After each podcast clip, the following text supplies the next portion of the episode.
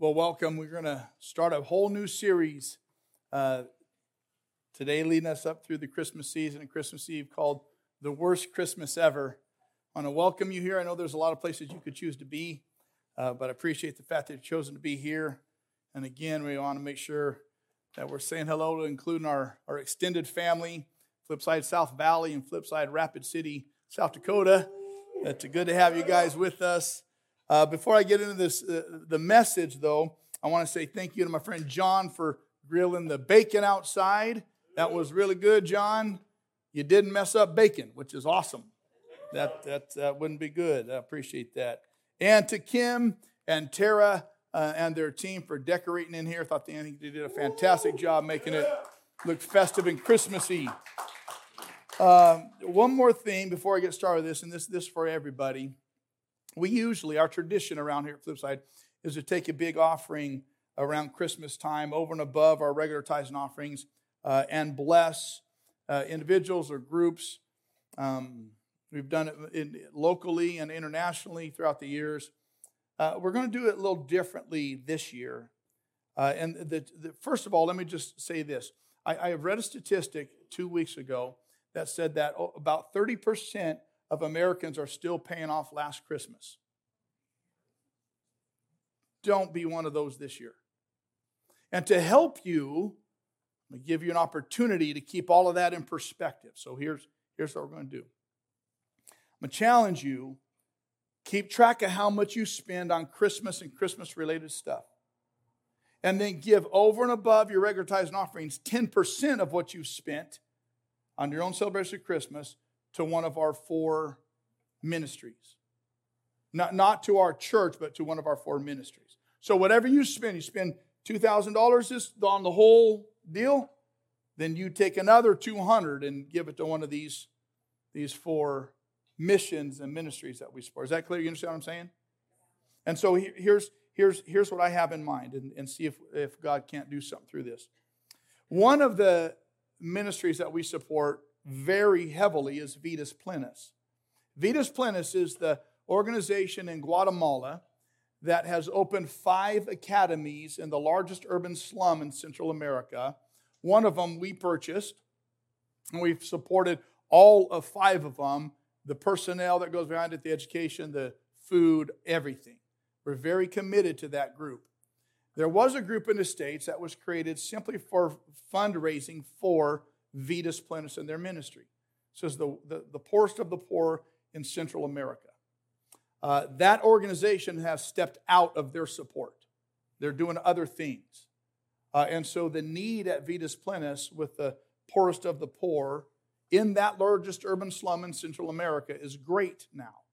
And so that's one of the organizations that you have the opportunity over the 10% of your Christmas stuff going to them. The others, and, and in my mind, I thought it would be great if, if our church could, could come up with $25,000 for them at Christmas time. That'd be a big help for feeding the kids and educating the kids. The other three groups, one of them is Angels of Grace. Lisa Caceres does a wonderful job through the organization of rescuing little babies and young children out of things like meth houses and uh, sex trafficking rings that get caught up in it. And uh, she steps in and rescues these babies and gets them uh, involved with uh, foster Christian care with, with little ones in Fresno and in Madera. Super, super great. We, we support them quite a bit. Another one is Pregnancy Care Center uh, in Fresno uh, that enables um, surprise mamas uh, to be able to hear the heartbeat of their children and, and, and to see them on screen and, and make informed decisions about that child's future uh, with a goal of keeping it or, or, or, or, birthing it and giving it up for adoption. The, the other organization is Youth for Christ, an organization that steps in the gap between prison and the street and young men and helps to uh, educate them and keep them safe and tell them about Christ and save them and get them involved in, in, in, in godly churches and the group homes that are associated with them, both in Madera and in Fresno. So, those four groups, you get to choose. Whatever God has put on your heart, wherever your heart is kind of yearns towards, Take 10% of what you spend on Christmas stuff and give it to one of those four groups. It's real easy. You on our app, on our website. If you don't want to do it through uh, you know physical ways in the church here, they're all listed there. Pick one of those four, and let's just see what God does. Got it? Got it? All right. So, in kicking off this series, The Worst Christmas Ever, when I was talking to people about the idea of this, and I came up with the name The Worst Christmas Ever, the response I get was like, oh, that, that doesn't sound fun at all.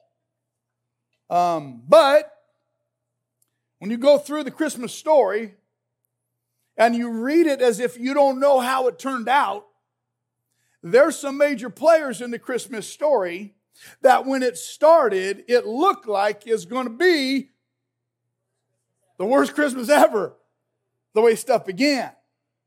And so I want to jump right into it. One of the major players in the Christmas story, Luke 1, verses 26 to 38. You'll recognize it. In the sixth month of Elizabeth's pregnancy, God sent the angel Gabriel to Nazareth, a town in Galilee, to a virgin pledged to be married to a man named Joseph, a descendant of David. The virgin's name was Mary. The angel went to her and said, Greetings, you who are highly favored. The Lord is with you. That, that, that, that's, that's, that's starting off pretty good right there. That's some good news, right? All right, I'll take that part. Mary was greatly troubled at his words and wondered what kind of greeting this might be. We'll understand why in just a minute. But the angel said to her, Don't be afraid, Mary. You have found favor with God. Still pretty good news. I, would love for angels to show up and say, Hey, you found favor with God. He's with you. I'd be like, All right, it's going to get good now. Like at that point of the story, you don't know the rest. At that point of the story, you're probably thinking, Oh, bring it, right? You will conceive and give birth to a son, and you're to call him Jesus. He'll be great and be called the Son of the Most High. Pretty good news. She's engaged. She's ready to get married. Obviously, going to have kids. At this point, the angel doesn't tell her, oh, and by the way, he doesn't tell her what we know. He just tells her, your baby is going to be someone special. Again, pretty good news. The Lord God will give him the throne of his father David, and he'll be reign over Jacob's descendants forever. His kingdom will never come to end. She's thinking, man, this is the best Christmas ever right now. Right? See, she doesn't know the story. She knows the news she's been told. How will this be? Mary asks, and it starts to click. Well, I, I'm a virgin. See, now it starts to make sense. Oh, you mean right now I'm going to have a baby? The angel answered. See, something just changed. It went from the best Christmas ever. You know what? This might be the worst. The angel answered, The Holy Spirit will come on you, and the power of the Most High will overshadow you. So the Holy One to be born will be called the Son of God. Even Elizabeth, your relative, is going to have a child in her old age, and she, who was said to be unable to conceive, is in her sixth month. For no word from God will ever fail. I am the Lord's servant, Mary answered. May your word be, uh, may your word to me be fulfilled. The angel left her. Now, now, what I want to do is I want us to think about this as if we don't know the outcome. I want us to go through this in real time because that's how Mary experienced it in real time. And see, we miss so much of the wonder and the extraordinary nature and nature of God in the Bible because we don't read it in real time. We read it knowing the backstory. We read it knowing the future. They lived it in real time. So let me give you a little context before I give you the content. Mary somewhere between 14 and 16 years old. She's a young, uh, uh, just a baby. You've heard the phrase babies having babies? She's ready to commit her life, though, to the man she loves. And Mary, standing on the beginnings of a wedding, of a marriage, she has her own hopes. She has her own dreams of the upcoming marriage. She has her own ideas of what the future holds for the man she loves and her future family. She's ready to make vows. She's ready to make commitments. She's ready to make the promise for better or for worse. And every one of us who have made that promise for better or for worse thought if it comes down to the worst, the worst certainly isn't going to be at my hand. Right?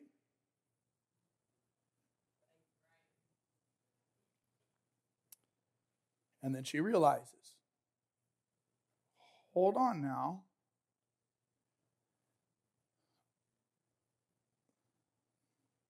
Perhaps this isn't the best Christmas ever right now. It's supposed to be the happiest time of the year. We understand that. But it didn't start that way for Mary. And I bet there was something, there was something that could have been viewed. This is a worst Christmas ever. See, here's why. Because the pain, the potential pain in this story, is not just in her fear that her hopes and her dreams of her marriage and her family have suddenly come to an end with the news of this pregnancy. But it also comes in what she probably, just put yourself in her position for a minute. The fear and trepidation that she, at some level, had to have felt of what could happen when Joseph finds out that she's pregnant and he knows he's not the daddy. See, we read this story knowing what came. We read this story having already read Matthew 1. But at this point in the story, Mary's the only one who knows she's pregnant. At this point in the story, she hadn't been through what we read in Matthew 1.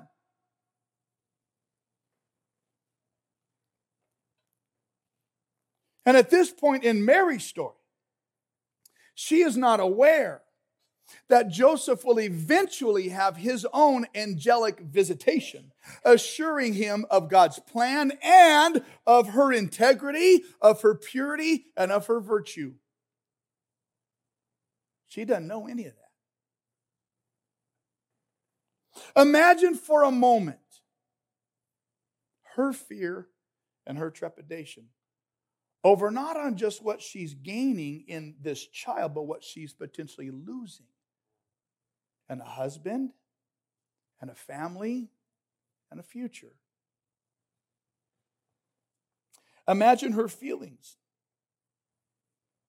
Joseph doesn't know what she has just experienced. She has no idea that he's going to know from God himself about what's going on. Imagine how she may have felt having to be the one to tell Joseph what was going down.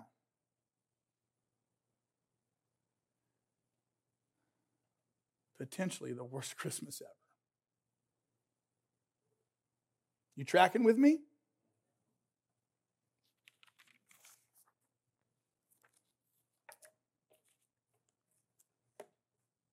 The angel said, You will conceive and give birth to a son. You call him Jesus. He will be great and will be called the Son of the Most High. The Lord will give him the throne of his father David, and he will reign over Jacob's descendants forever. His kingdom will never end. That seems to be pretty good news. But let's put it in perspective. We're talking about an unplanned pregnancy and a wedding ceremony that'll never happen. That sounds like bad news. Right? Right? Now, on the back end of that bad news is the good news. Your child's going to be called a, the son of the Most High. Your kid's going to be the great one. He's going to have both a throne and a kingdom that'll never end. Well, that's good news. Here's what, as I look at this story, pretending like I don't know the outcome, as I just read the text, here's something that I've, I've got to know and I want you to remember. Though things may start bad, when God shows up, they get good.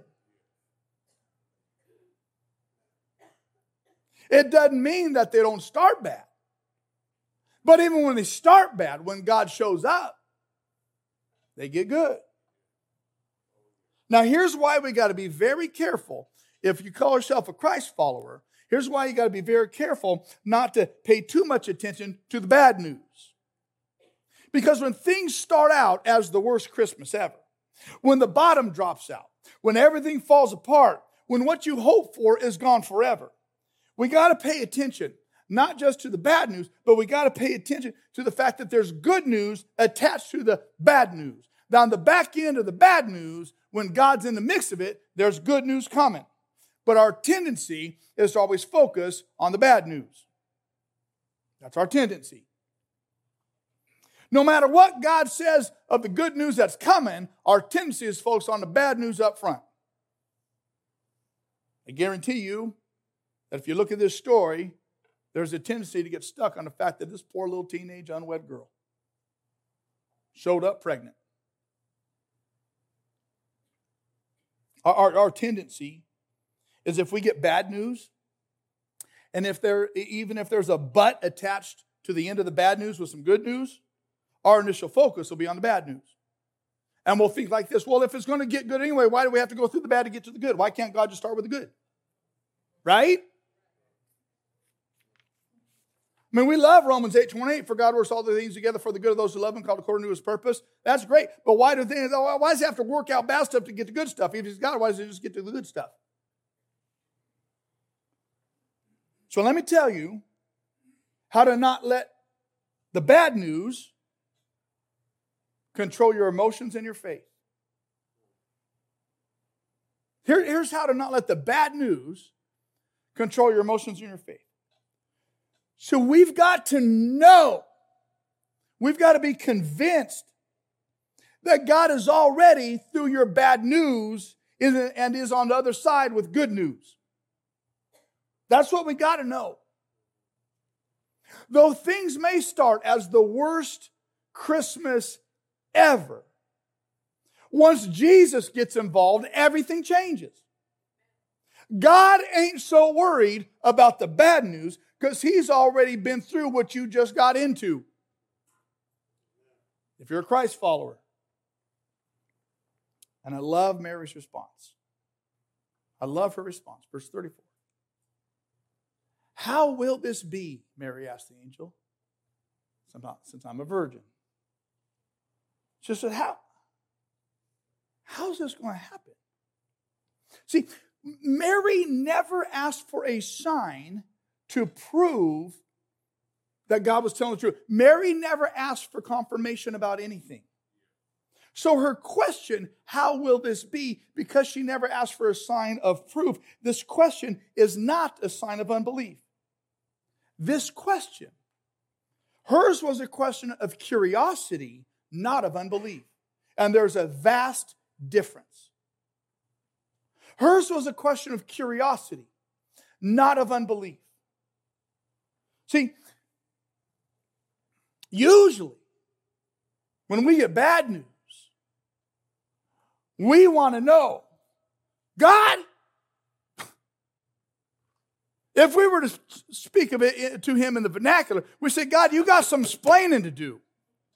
Like, I don't understand why you would. I don't understand how you would. I don't get the fact that you would allow, like, it's, it's all this unbelief. Like, God, how could you? Hers was not a question of unbelief. Hers was a question of curiosity. And get this, God likes curious followers.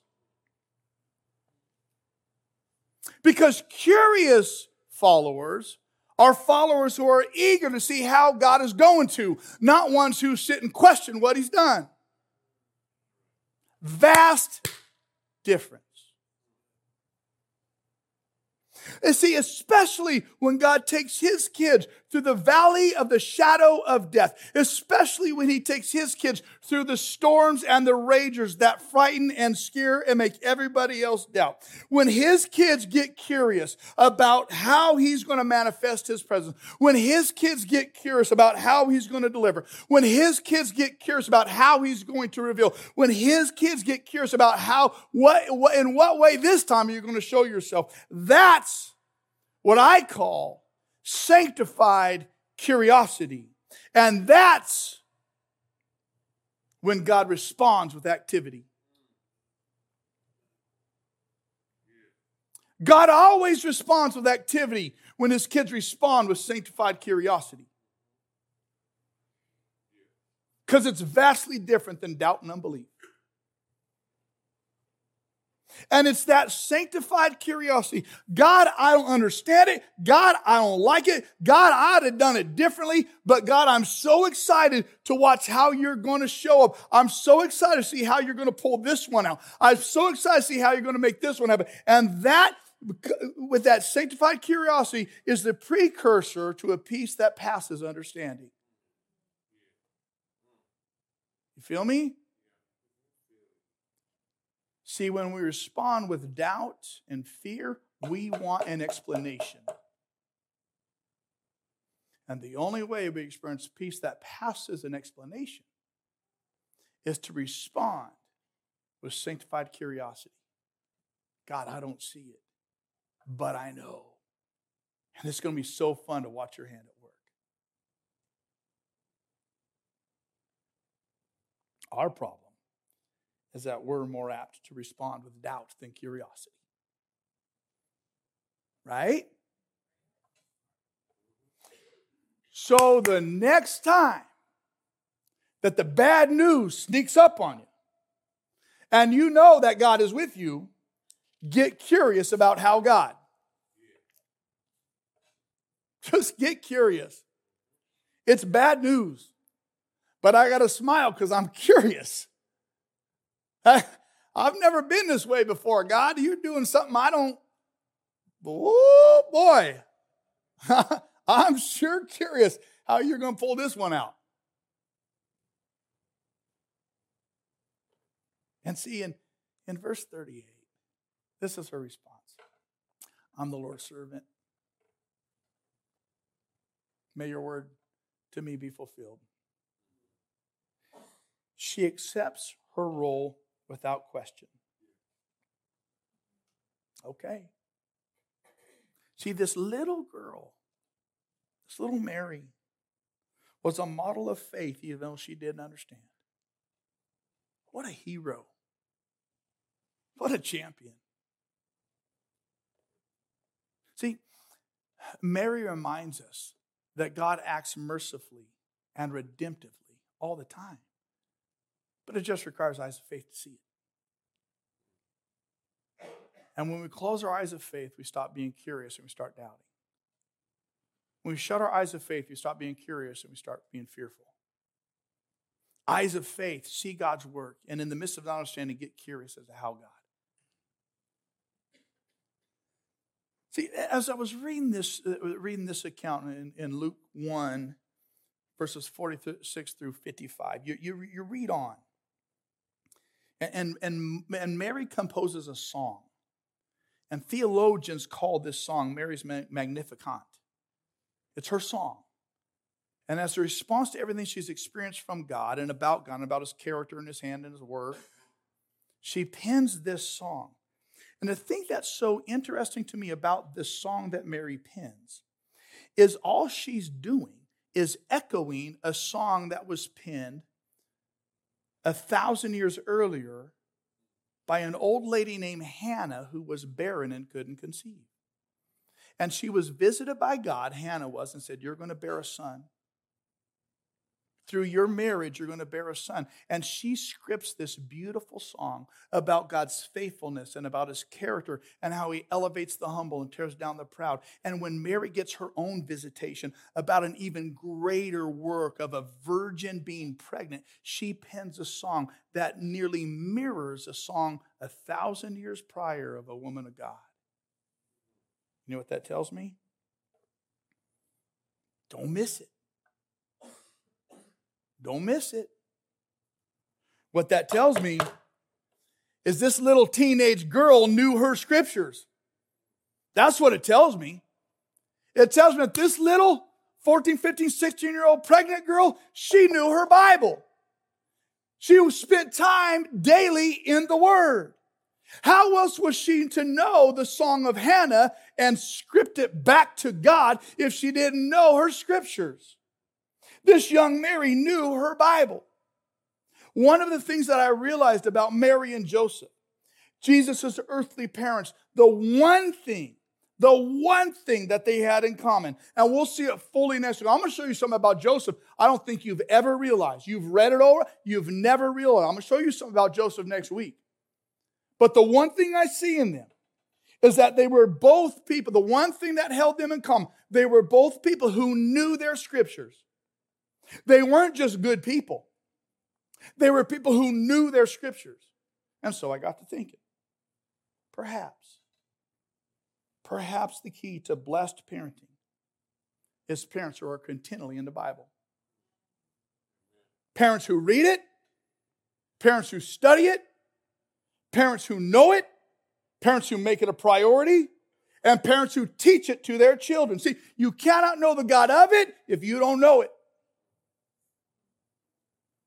And perhaps good parenting is not about teaching kids to be good, but rather it's about teaching kids the scriptures. See, when I think of Mary in the days leading up to Jesus' birth, I see this young woman who is keenly aware of the character of God, both from her experience and from what the scriptures taught her. And I see a young woman who is keenly aware of the character of God, who is very aware that God was the God who blesses his people, that God was the aware, uh, was the God that keeps his promises. She understood, was keenly aware that God was the God who lifts up the humble and reduces the proud. Now she was living it, but she knew it ahead of time because she had read it in her scriptures. See, Mary was able to keep her eye on the good news that was attached to the bad news because Mary knew that though this season might start out as the worst Christmas ever, she knew that once Jesus showed up, it wasn't going to stay that way. See, when Jesus shows up, see, this ain't about wishful thinking. This ain't about being good. This ain't about getting all your done. So when Jesus shows up, things go from the worst to the unimaginably good. How do I know that? I know because I read the Bible. Because the Bible says, no eye has seen, no ear has heard, no mind has conceived what God has in store. So go on with your bad news. I know my God. And here's why Mary, here, here, here's when it clicked for Mary. Here's when it clicked for Mary that no matter the bad news, I'm okay. Here's when it clicked. It clicked, it clicked before all, when the whole thing started in verse 28. Verse 28. The angel went to her and said, Greetings, you who are highly favored. The Lord was with you. Right then, boom, she knew. Here's why. She knew. When the angel told her, You are highly favored, this is what she knew. She knew that that word meant God's favorite. She knew right then that God just declared her his favorite. Go on and tell me what else you're going to tell me. Don't matter. I'm God's favorite.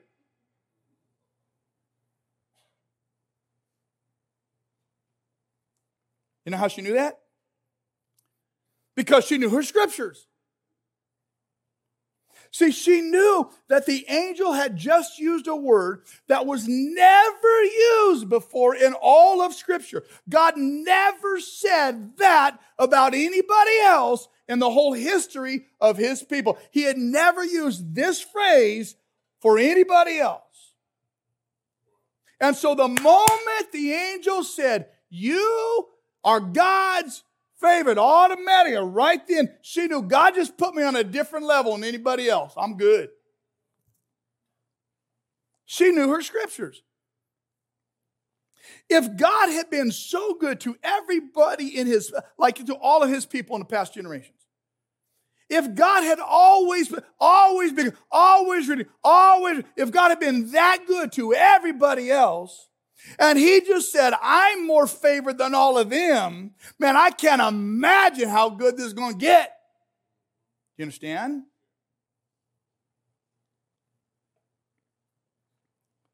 The angel said, Mary, you're God's favorite, and God is with you. Now listen, if Mary was God's favorite, and God was with her, who amongst us would think that God would not redeem any bad news?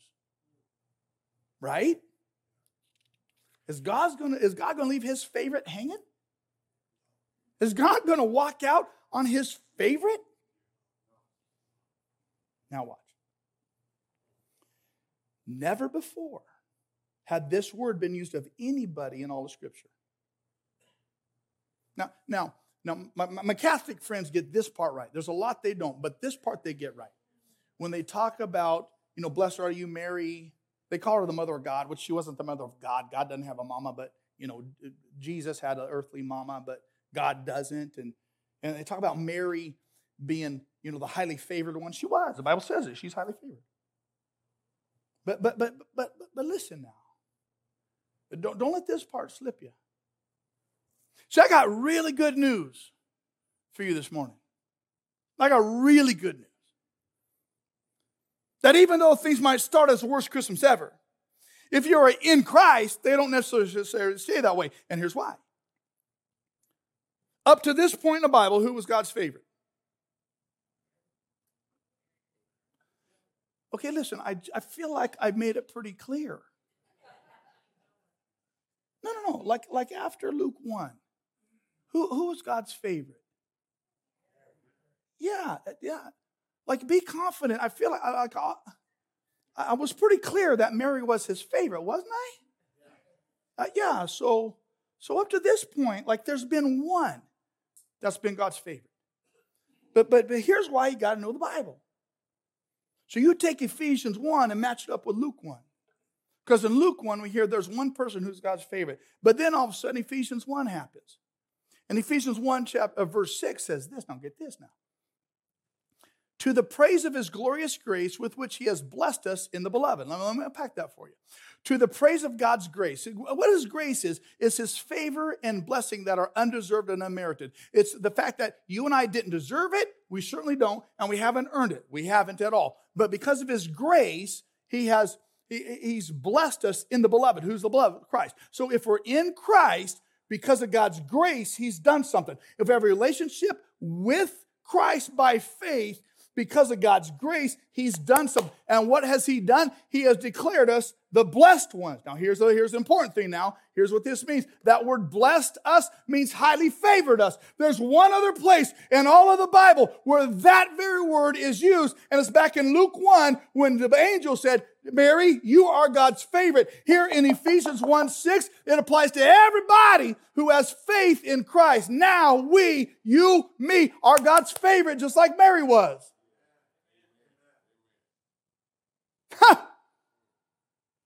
Not because I've deserved it, not because I've earned it. Matter of fact, I've earned not being it more than I've earned it. But because of grace, whatever pedestal you put Mary on, now you're there with her.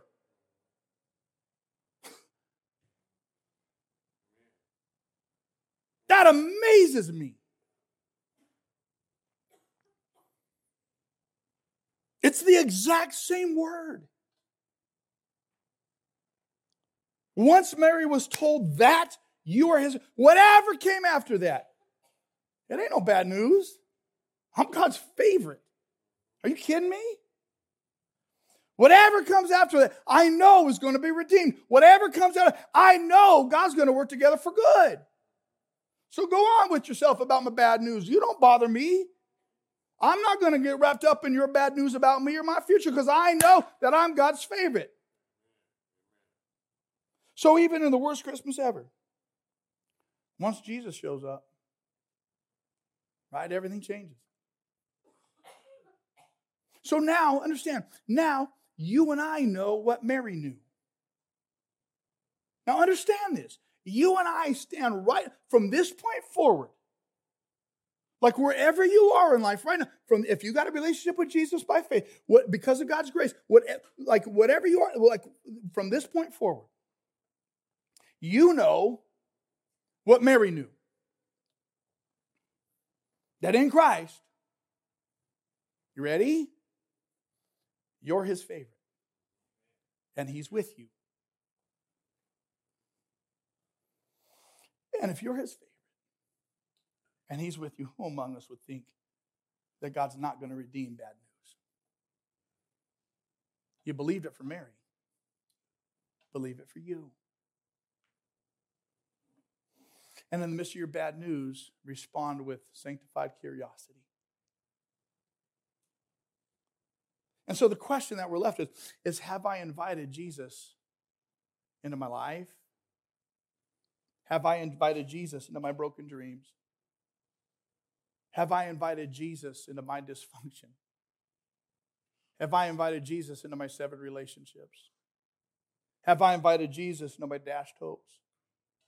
Have I invited Jesus into my, lack and into my need? See, the things that may start as the worst ever, even though they may look bleak and over, what we learn from Mary is I'm going to invite Jesus in the midst of it. I'm going to invite Jesus into my life and all those things of my life. I'm going to invite Jesus into my bad news because he may just create new life. And I know, because I've read the Bible, that He will grant a peace that passes understanding. And I know, because I've read the Bible, that He'll grant the strength to get you through the bad news until He brings good times. Now, as I'm talking about this, I was thinking to myself this morning and praying, and I thought, you know, there's probably going to be some people who are going to, who would ask if you had the opportunity. They'd ask me, well, how long do I got to wait? You know how long I've been waiting? How long do I got to wait for the good news to come? Because I got some bad news that have been with me a long time. I don't know. I mean, when you think about in the context of Mary, because that's what we're talking about, she had to wait on the short end 33 years. Because she was told it, and she believed it, but she didn't see the realization it until the resurrection. She had to wait 33 years.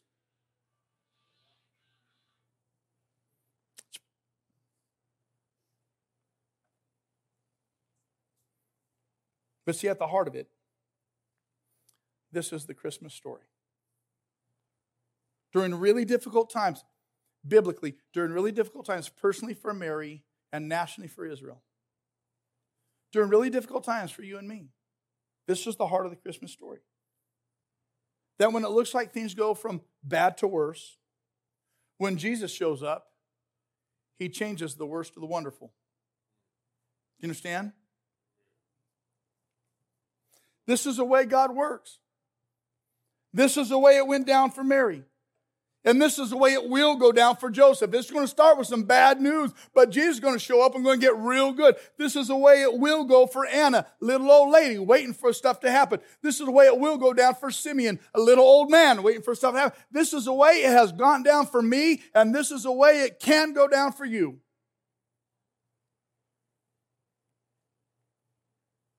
You know why? Because by faith, because of God's grace, we're his favorite.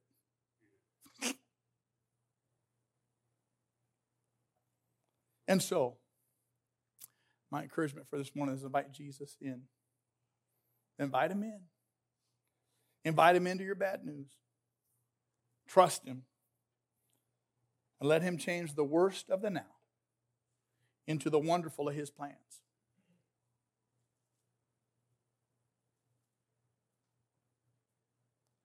If you have a relationship with Christ, you need to start viewing God as so gracious that he would choose you to be his favorite.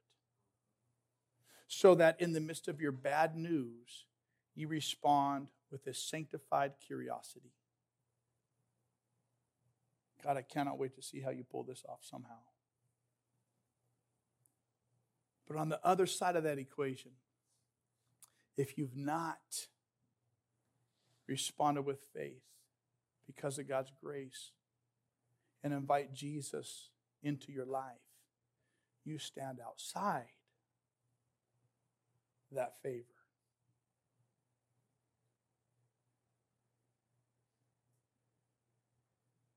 I'd encourage you not to sacrifice that any longer.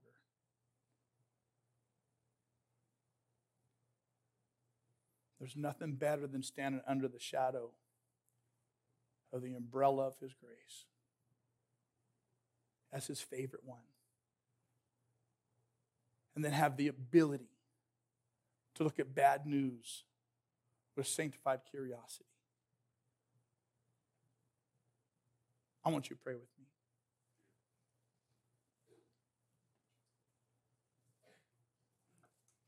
Father, I thank you that you love us and have pursued us, that you still pursue us.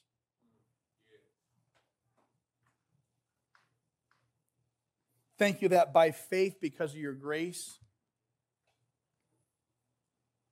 that we can stand as people who are chosen and favored by you. And thank you that because of that grace and that favor, we can look at even bad news with a sanctified curiosity that says, God, I don't know how, but I know you will. And rest in the knowledge and affirmation and confirmation of that. You are so good. Father, there are some of us in this place right now that are staring down the barrel of bad news. And for us, this Christmas season has not started as the best ever. It's actually started, quite frankly, as the worst ever. But God, for those of us have a relationship with you, we trust that you'll move that bad news somehow to good news. That what starts out as the worst ever will become the best ever. According to your plan, according to your kingdom. And I pray that you would help us respond with that curiosity, the expectation of your goodness and grace. We trust you. Now, let me just take a little bit of liberty here for those of you who haven't yet accepted Jesus as your Savior, who have not invited Him into your heart. Not about being good, not about behaving yourself. It's about giving up control and it's thing called surrender. It begins with admitting our sin. Sin is anything outside God's parameters, and every one of us had lived in it for a long time. And in the midst of that, your realization of saying, God, I admit I'm a sinner, I've broken your word, I've broken your law, and I'm sorry. And then saying, Jesus, I believe that you died on the cross, took my place, so my sin can be forgiven. And in response to that, I commit myself to you. I want you to be the leader of my life. I want you to help me grow in what it is to becoming faithful. And I give myself to you. Just tell him, say, God, I don't want to be outside your favor. And so, by your mercy and grace, accept me because you love me.